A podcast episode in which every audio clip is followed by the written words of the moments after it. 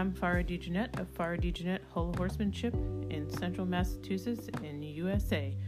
And this is another episode of my podcast where I'll help you liberate your horsemanship.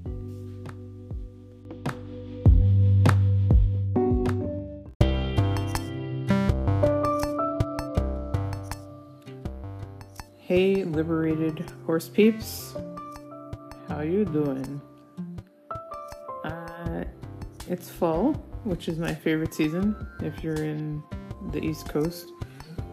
Uh, if you're not, if you're down under or around other places, uh, you guys are actually getting uh, warmer there. You're heading into your summer, I think. And um, hopefully, we're heading into a drier, uh, not heavy precipitation winter, but you never know. Um, there is so much going on. It seems like the more I try to, you know, make a little bit better work life balance and choose my projects and things I want to do, it seems like the busier I get. Why is that? How is that? Seems like everybody's just so busy all the time. And when you have a farm, you're just always busy. I do feel like I kind of kind of got it in hand a little bit now these days, where you get a little a little bit of time off here and there. But it just seems like no matter what I do, it's just always busy. There used to be downtime. Winter used to be downtime, that doesn't even happen anymore, especially if we get a lot of snow. But I hope you're enjoying some fall interactions with your horse. If you're not riding, you're just enjoying the weather, maybe spending time hanging out with them. If you are enjoying riding, we just went on our annual beach ride. That never ever sucks. Um, every time it's amazing. Had a good group of people, had some people who had a lot of fun. It's really, really fun for me. The fun part for me is, I mean, obviously going to the beach is always fun, and I've gone several times now, but when we get people who have never done it before, and there's a difference between like sometimes you go on vacation you know, and people go to tropical places and they're like, yeah, you can go ride horses on the beach. But first of all, a lot of those horses are. I always want to call the SPCA on half these places that rent horses to tourists. So that's not going to be an enjoyable experience for anyone who cares about animals. But to be able to ride your horse, your own horse, on the beach, and even maybe you know, trot or canter your horse on the beach, the smiles on people's faces are always so huge and they're so happy, and that is priceless. So, it's clearly one of the favorite activities we do at the barn, and when people do join us who we don't know, which they do from time to time, uh, we have an actual clinic, and you know, I help people you know, sometimes there are horses there. This time we had some horses that were a little bit stressed. And, you know, I did my exercises and we worked and got some, got all the horses to get emotionally settled. And that kind of leads me to one of the subjects for this pod, which was equine emotions. And one of the things about equine emotions, what I find interesting about the horse world is a lot of horse trainers and a lot of, and I'm not talking about present company, I know I'm preaching to the choir here, but you know, when I look at general horsemanship, um, horses' emotions are considered negative. We don't, people don't want them. You know, a good horse is a disassociated horse. a lot of times when I see people describing as, you know, a good horse is a horse that's disassociated. And we don't like, you know, people don't like emotional horses. Um, you know, it's interesting in the show world.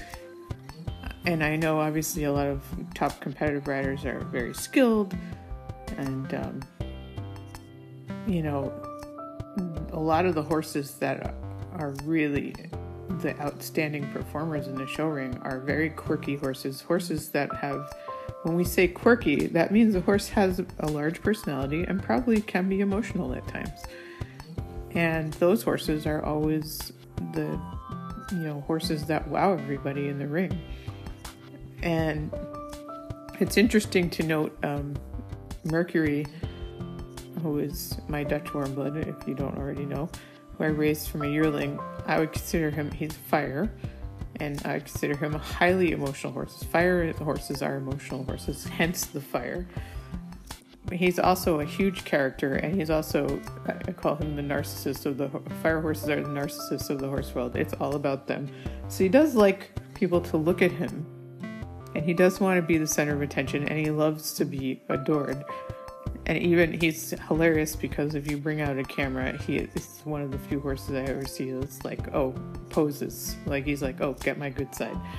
So very, very funny horse. But also, you know, in the emotional sense, when I competed him more when he was younger in dressage and jumping, um, was highly emotional horse. Very could put in a you know, blistering score in the dressage ring, but could also, you know, I used to joke about our dressage tests sometimes. They would be like nine, eight, nine, eight, nine, eight, two. so if you know about dressage scoring, those are the scores. And we'd be crushing, and then he'd have a moment in the ring where, you know, he would see something. Uh, usually it would be something silly like uh, a flower decoration or he did not like the judges' stands. We had to practice quite a bit getting confident about riding down to the judges' stand, which actually was because they were sitting in horse trailers a lot of times, and he just thought that was wrong. And if you look at everything through an animal's point of view, and I always try to, trotting down center line directly towards two people sitting in the back of a horse trailer seems weird to a horse, and why wouldn't it? So we had to work on that a lot at home. And I was able to have a trailer parked at the place I was boarding. Actually, they were kind enough to park the trailer in the riding ring, and we practiced riding down. And actually, the children there, I told them to go stand in the horse trailer and just be there, and they were accommodating. And we practiced riding down to the horse trailers until Mercury didn't think that was weird anymore. But anyway, very emotional. So, obviously, emotional horses wind up in the hands of more advanced riders a lot of times, but emotions are important. And I feel like with the growing, I'm going to say, obsession with desensitization and the um, really the lauding of desensitization um, some of the top trainers, you know, their their whole premise is desensitization, and you know that they you go to their clinics and the horses are basically disassociated. And don't get me wrong, I mean, you want there's something called exposure. It's actually interesting to look at um, the different types of. Um, if you look from a human standpoint of like how you deal with phobias in in humans. You know there's ways to deal with with getting animals in the same way you know used to things. So one of the things that's interesting to me about like the beach ride and i take mercury some years i don't take mercury because sometimes i'm riding clients horses or i'm riding a horse that's green and i'm as i call it the crash test dummy so I, I go out and I take them, you know, to see how they handle it and you know get them used to it for their their person. Um, and Mercury I've taken a couple times the beach, but I've mentioned this before. Uh, Mercury hated water when he was a baby, and we didn't really get to work with water that much. But he was just dead set against it. And um, was interesting because as I um, worked with him, you know, obviously I focused mostly on the relationship. Uh, hashtag the relationship is everything. And what I found was was that um, we didn't have to work on water. Eventually, years later, when I first took him to the beach, which happened to be in Florida, and uh, I took him down there for actually for vacation, not to compete, but just to, I took him with me when I went down there for a month. And um, I remember taking him there and presenting him to the water, and all of a sudden he simply, I asked him to go in the water, and he did. And it was so weird because I hadn't, it was the moment of like, this isn't about the object, the fear, scary object. It's about how much he trusts me and how, how much we're connected. And so when we talk about actually Mercury's also the horse that taught me about that desensitization could actually break trust.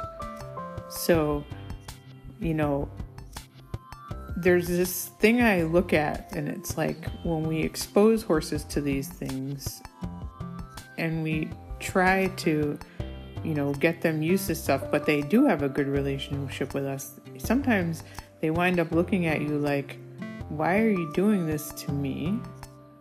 And why would you do this? I thought we were you know partners and friends.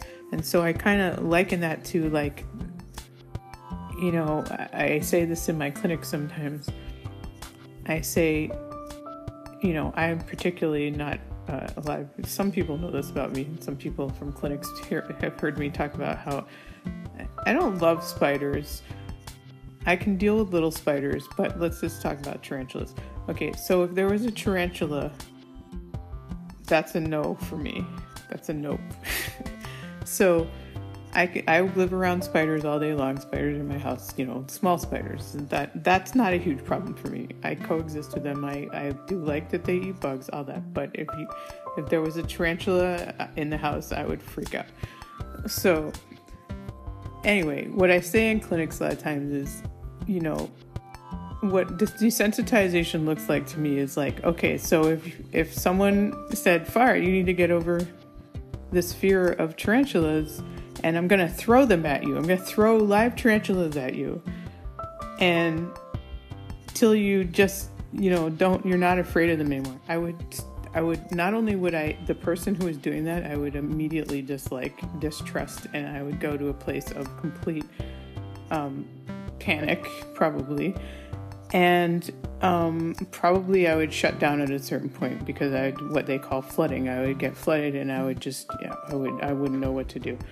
So, um, to me, a lot of desensitization looks like that. It's like throwing tarantulas at a horse. I don't think that it actually builds trust and makes them feel safer. Eventually, they just go, I don't know what to do, and they just stop.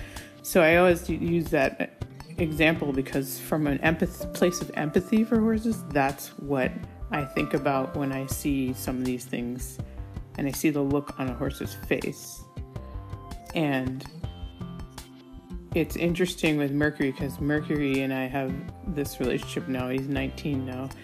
And I know that Mercury, he's, he can be flighty he, and he can be, you know, spooky about things in his environment. And um, what's interesting is the first few times he's been to the beach ride a few times, and there's quite a lot on the beach where we go. There's kites and there's cars on the beach, four four wheel drive and there's dogs and there's you know all kinds of stuff. People fishing people camp there there's rvs all kinds of stuff and there's all kinds of beachy things like you know uh, towels flapping and you know uh, wind barricades and all these things and sunbrellas which apparently mercury that's his his thing is he all of that stuff's fine umbrellas or sunbrellas. But I say that all to say that each time he's gone to the beach, and this is what I call exposure versus desensitization, he's he's like, "Oh yeah, we've been here before." So we've just simply gone. and you know he's seen some things. We had there we've had some uh, one incident with an umbrella where someone popped an umbrella up and he really really got very highly emotional, and um, you know at that point I had to deal with my emotional first, which is again going back to equine emotions. The thing about that is when a horse gets highly emotional, in this particular instance, when he sees the umbrella, he gets highly emotional. We first have to go to a place of empathy. My horse is so upset right now, literally panicking. So, when a horse is panicking, imagine a human panicking. Now, obviously, it can be dangerous for us when a horse is getting into that space. But if we stay in a place of empathy and we have the tools we need to help the horse, so, for example, at this beach ride, um, this particular one with Mercury, uh, I remember he saw the umbrella and we tried all kinds of things to help him feel safe. Because he wouldn't actually even go past the umbrella to go back to the parking lot. It was pretty interesting. And he, uh, all the other horses had gone back to the parking lot and he had to go past the umbrella to go to the parking lot and he was the last horse and he and I were standing there and he was just panicking and all everyone had gone so he wasn't even even the hurt this tells you the level of emotionalness when a horse doesn't want to follow other horses um, you know and i use a scale of 1 to 10 when a horse is getting highly emotional or panicking and he didn't even his herd mates didn't draw him off the beach. And so eventually, someone came down with one of his buddies, and we tried to say, Hey, you know, why don't you follow your buddy? And he still wouldn't leave, which told me that his level of panic was very high. So he was extremely frightened, like he wanted to bolt down the beach. So I was able to allow him to move away from the umbrella and i thought well at some point we're going to have to get back up to that to the trailer. And I there was no part of me that knew that this wouldn't at some point he wouldn't calm down, but he was very panicky at that point. And so we just stayed down there and we circled and he moved further away from the umbrella, actually moving away from the other horses back down the beach. And eventually we got to a point where, and it seemed like a very long time actually, I don't know how long it took, but we were down there for long enough that people came and checked. And eventually, when he was allowed to become a safer distance from the umbrella, where he could inspect it, then he his his emotions came down, and eventually we got up the beach and we found a path that he felt safe. And this is the important part: he felt safe, and I let him show me how he felt safe. And now, I had a couple horses on the beach ride. This time, the one we just did, that were horses I'd never met before. One was young, they were uh, buddies. Uh, I think one was four. But the interesting thing to me was, you know, the horses. One of the things that horses experience at the water is what I at the beach is what I call predatory water. Like some horses are fine with still water, like flat water, like a pond or a lake, but uh, the surf was high, um, the tide was high, and um, the water was coming in very rough surf. And so the horses, I call that predatory water. So that horse, that water is chasing the horses. They, they go to the edge and they get curious, and then the water comes crashing back in. And, you know, that is a very scary thing, a frightening thing. So, one of the exercises we did on the beach was, and this is counter to a lot of what I've seen people do to get horses to go towards water and towards the ocean was I observe the horses and I say to people, I say, where does your horse look like they feel the safest on this beach right now? So you have to find the horse's safe space. They're in a place they've never been before. And there's going to be a spot where they feel less apprehensive. And in some cases, that might be further up the beach, like closer away from the water. And so we had a whole bunch of horses. Some of them could care less about the water or the ocean, but there were a couple that were really like looking at it and and concerned. So the exercise we did was we started as where's the horse's safe place? we have to find a new safe place in this new strange place we're in.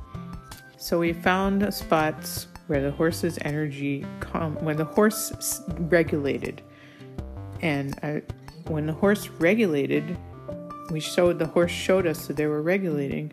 Then we knew that that was the spot where they felt safe. And then we stay in that spot while the horse regulates. And then when your horse gets regulated in their emotions, then you can say, Would you like to go forward maybe? And then you watch very closely for the communication your horse is giving you. And that communication is do they feel safe, relaxed, and calm? And by doing that, this presents such a more supportive and place of empathy and support for the horse where your relationship is actually growing and your horse is becoming confident in you. It's not about becoming confident with the water or confident in the environment. They're ha- gaining confidence in you and you're supporting them in this time where they're feeling emotional.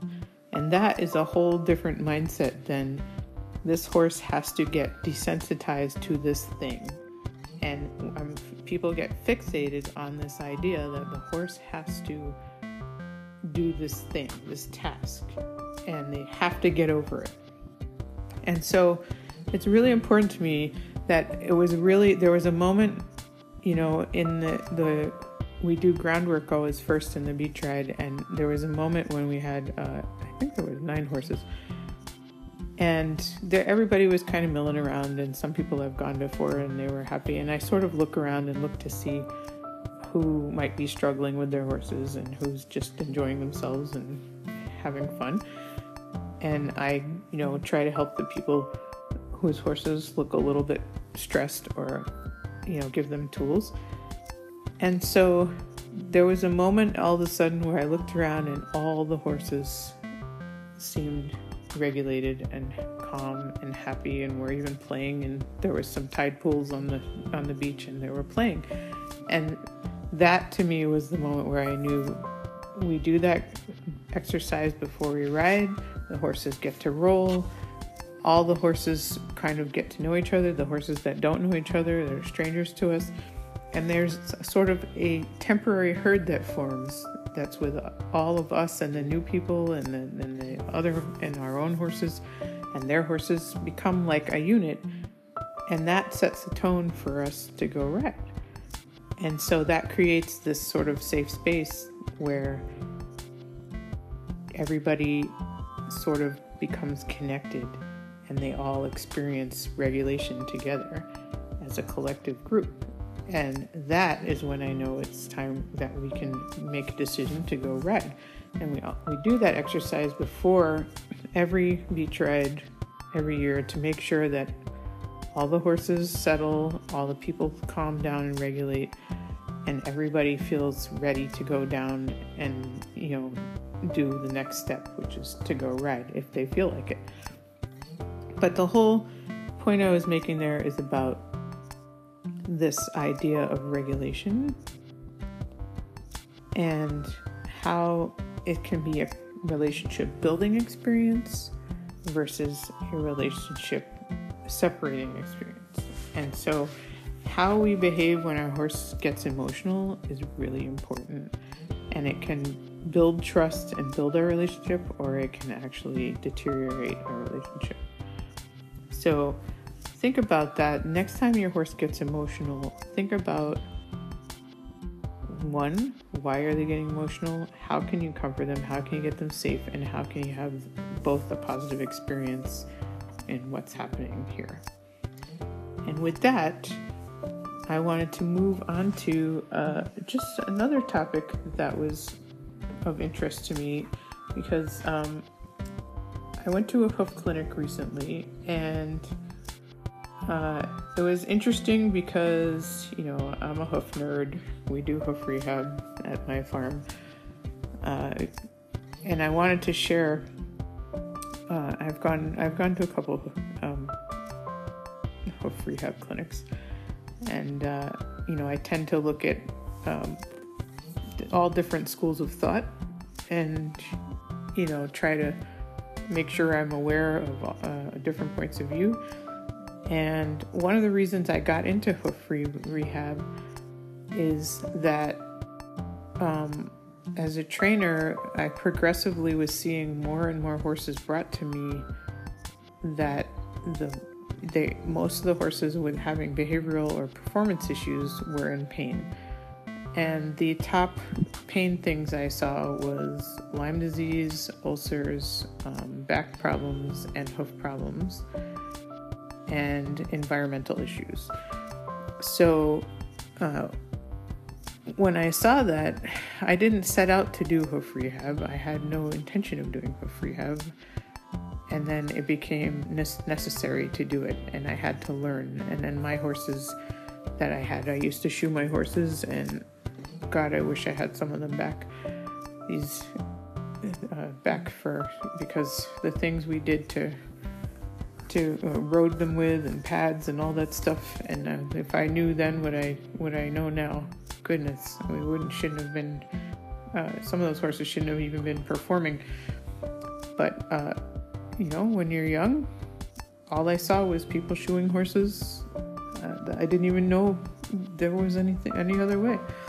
So as I gained knowledge and figured out that you know you didn't have to put shoes on horses and that um, actually it could be damaging and it actually allowed them to perform in pain and you know uh, a lot of horses with shoes on if you pulled their shoes would be unsound so it gives a false sense of soundness so um, i love when people say my horse is only sound with shoes on that's such a weird statement to me um, actually your horse isn't sound but you've made them comfortable. It's like giving them bute. But um, anyway, we still use protection. Doesn't mean you don't need protection on horse feet. Sometimes glue-ons, sometimes boots, whatever you, your choice is. Not metal. Things are non-metal protection. But anyway, was interesting because recently um, the clinic I went to, uh, they were talking about dressage and the how dressage done with humanity and correct application, not sport dressage, but um, physical therapy type dressage, chiropractic dressage, the kind that we do here to rehab horses, would actually actually impacts the wear of the horse's hooves.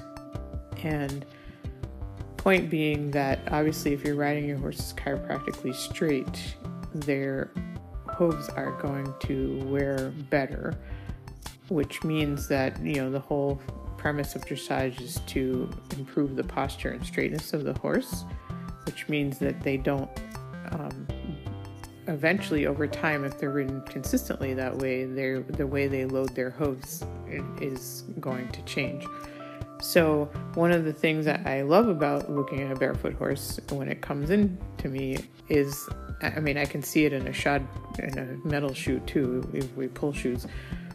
But one of the things that I notice is how is the horse loading? Now, horses get flares and load for a variety of reasons. Um, I have to watch the horse move and see are they is it the way they're loading and what's causing them to load that way? Is it um, an injury, compensation, just um, one-sided type training?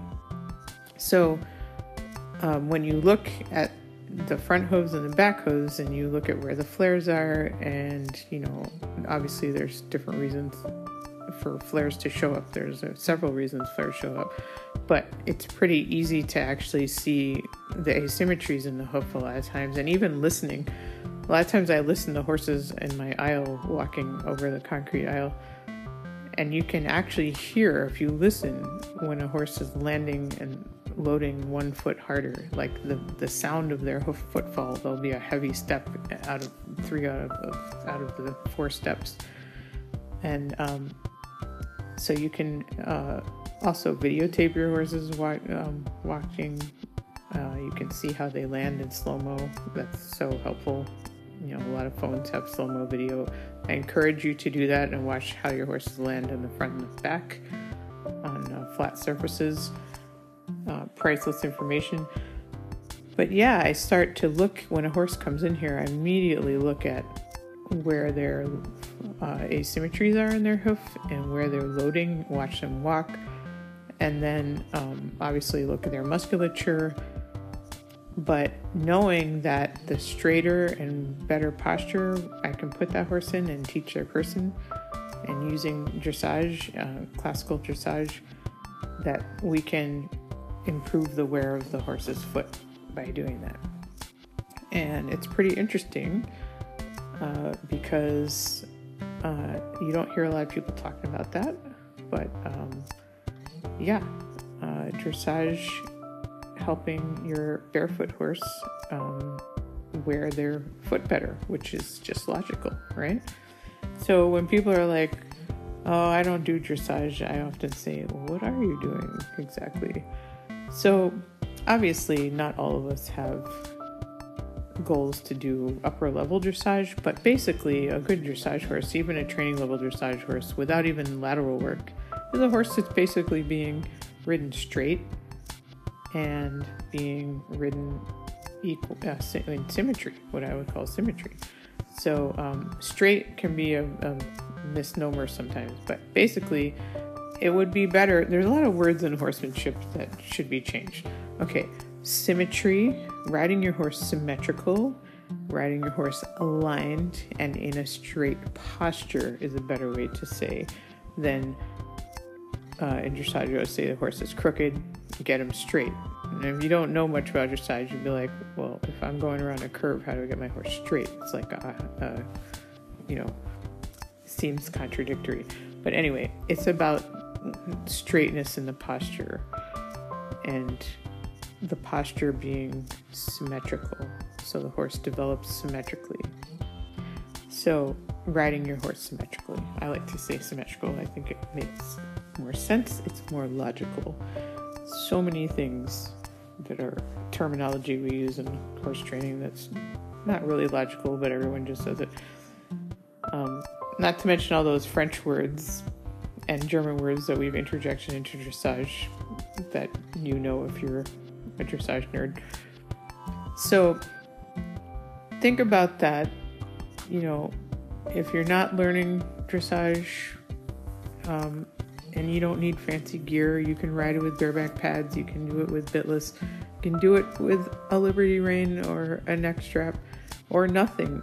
But the learning the basic principles of you know, correct riding and riding for symmetry can help your horse. Uh, not only soundness wise overall, obviously soundness, but it can help their hoof their hoof development too. So I just wanted to mention that because uh, I think that's a pretty interesting uh, point of view that we don't hear talked about a lot.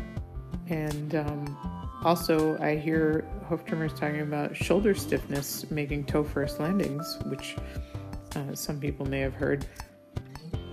But, um, you know, if you're doing good suppleness work and you're suppling your horse's shoulders through various lateral exercises, then um, you can alleviate a lot of that.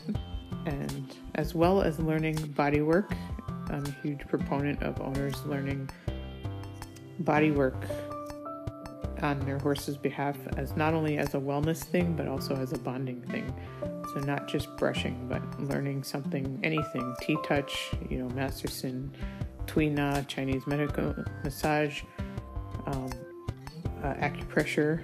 You know, there's a bunch of ac- acupressure courses. There's so much you can learn. Learn some body work for your horse, and your horse will appreciate that. Maybe in conjunction with their grooming and your bonding time If you're spending time just hanging out with them, you know, all of that stuff.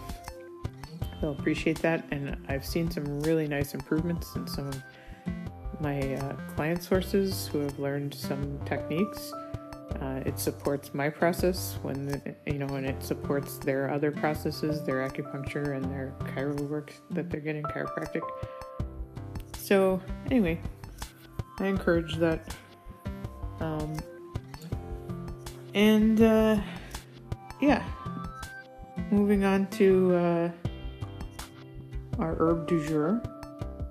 Today I picked an oh so invasive quote unquote plant, which is a amazing plant that grows on a farm. And yeah, It grows everywhere.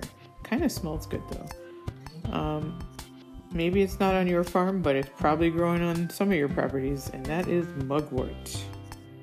Mugwort is in the Artemisia family, and that means it's in the wormwood family. And wormwood is, um, if some of you know, uh, Artemisia is what we use in um, when we do um, acupuncture and we do moxibustion. They specifically like to use Artemisia, which you may not know, for moxa, or at least our vet does. But anyway, mugwort is in a similar category and it grows everywhere. And actually, sidebar, um, I'm reading this mugwort thing right out of my new ebook. I just wrote an ebook, people, and it's called Why is My Horse Eating That? And um, I'm gonna release that soon. Um, I'm gonna have downloads of it available, but um, I'll be sharing that soon, some information on that soon. But yeah, I just wrote an ebook. What? How do I have time to do that? So, anyway, mugwort, I'm actually reading my mugwort out of my ebook. Uh, digestive health, hormone regulation, yeah, GI tract stuff, uh, good for colic, um, actually good for anxiety and stress, emotional horses, pain relief, antibacterial and antifungal, immune support, respiratory health, and skin health and parasites. So, um, if you did not attend my uh, What's Growing on My Farm uh, Zoom class that I just did really recently, I think in the middle of September, and I picked all things that were fresh growing on the farm. and did a live Zoom, and uh, mugwort was widely available, and it was the number one chosen thing when I'm doing my worksheets. Um, I had my worksheets out, and I had Angus and Mercury in the barn, and the worksheets I use allow me to get the health pattern that's showing up because I'll start checking off the spreadsheet has all the herbs and it allows me to I'll check off the things as the horses are taking them and then I check off how much they're they're taking. And hands down mugwort was the favorite between Angus and Mercury in that particular uh, class and I was paying attention to um, I was paying attention to what they were eating and how they were uh, working, uh, you know, with the the fresh herbs that I had brought in, and so um, it was interesting to me that they both took the uh, mugwort in large quantities because when we're doing zoopharmacognosy, we measure do they just want a little bit, like maybe a bite or two? Do they want, you know, a larger amount, or are they just like give me a lot of that? Like they're eating it with a. Uh, sometimes i use the word desperation, or they're they're just like give me more, give me more, give me more. So that's that was the herb that they wanted the most, and so, um, yeah, go see if you can find some mugwort out there. See if your horse wants some, and uh, then you'll know if your horse needs uh, some of those medicinal benefits from that. It'll tell you that your horse is trying to balance something. And on to upcoming events. Um, I've got this weekend, and I know the clinic is full. Uh, Liberty Fundamentals in Ipswich, Mass, at Cedarwood Farm on Sunday. Um, however, uh, we do have auditing space, I think. So if you want to audit, you haven't seen my work, you're in the area, you can probably still jump in there. And the best, the absolute best new thing we're doing this year is Haunted Barn at Ohana. If you are in the New England area, October 29th, we're going to have a haunted barn. So come and see us 5 to 8 p.m. That's definitely a local thing though. And I've got some master classes I am going to be offering soon. And I actually asked in the socials uh, if you guys had any master classes you'd be interested in doing. Hit me up. I have a lot of ideas of my own, but um, if you have one you'd like to see, let me know what that might be. And uh, yeah, I might uh, pick your masterclass. So um, until then, until the next pod, uh, maybe I'll see you at Haunted Barn or at an upcoming clinic, or uh, I'll see you on the socials. All right. Bye.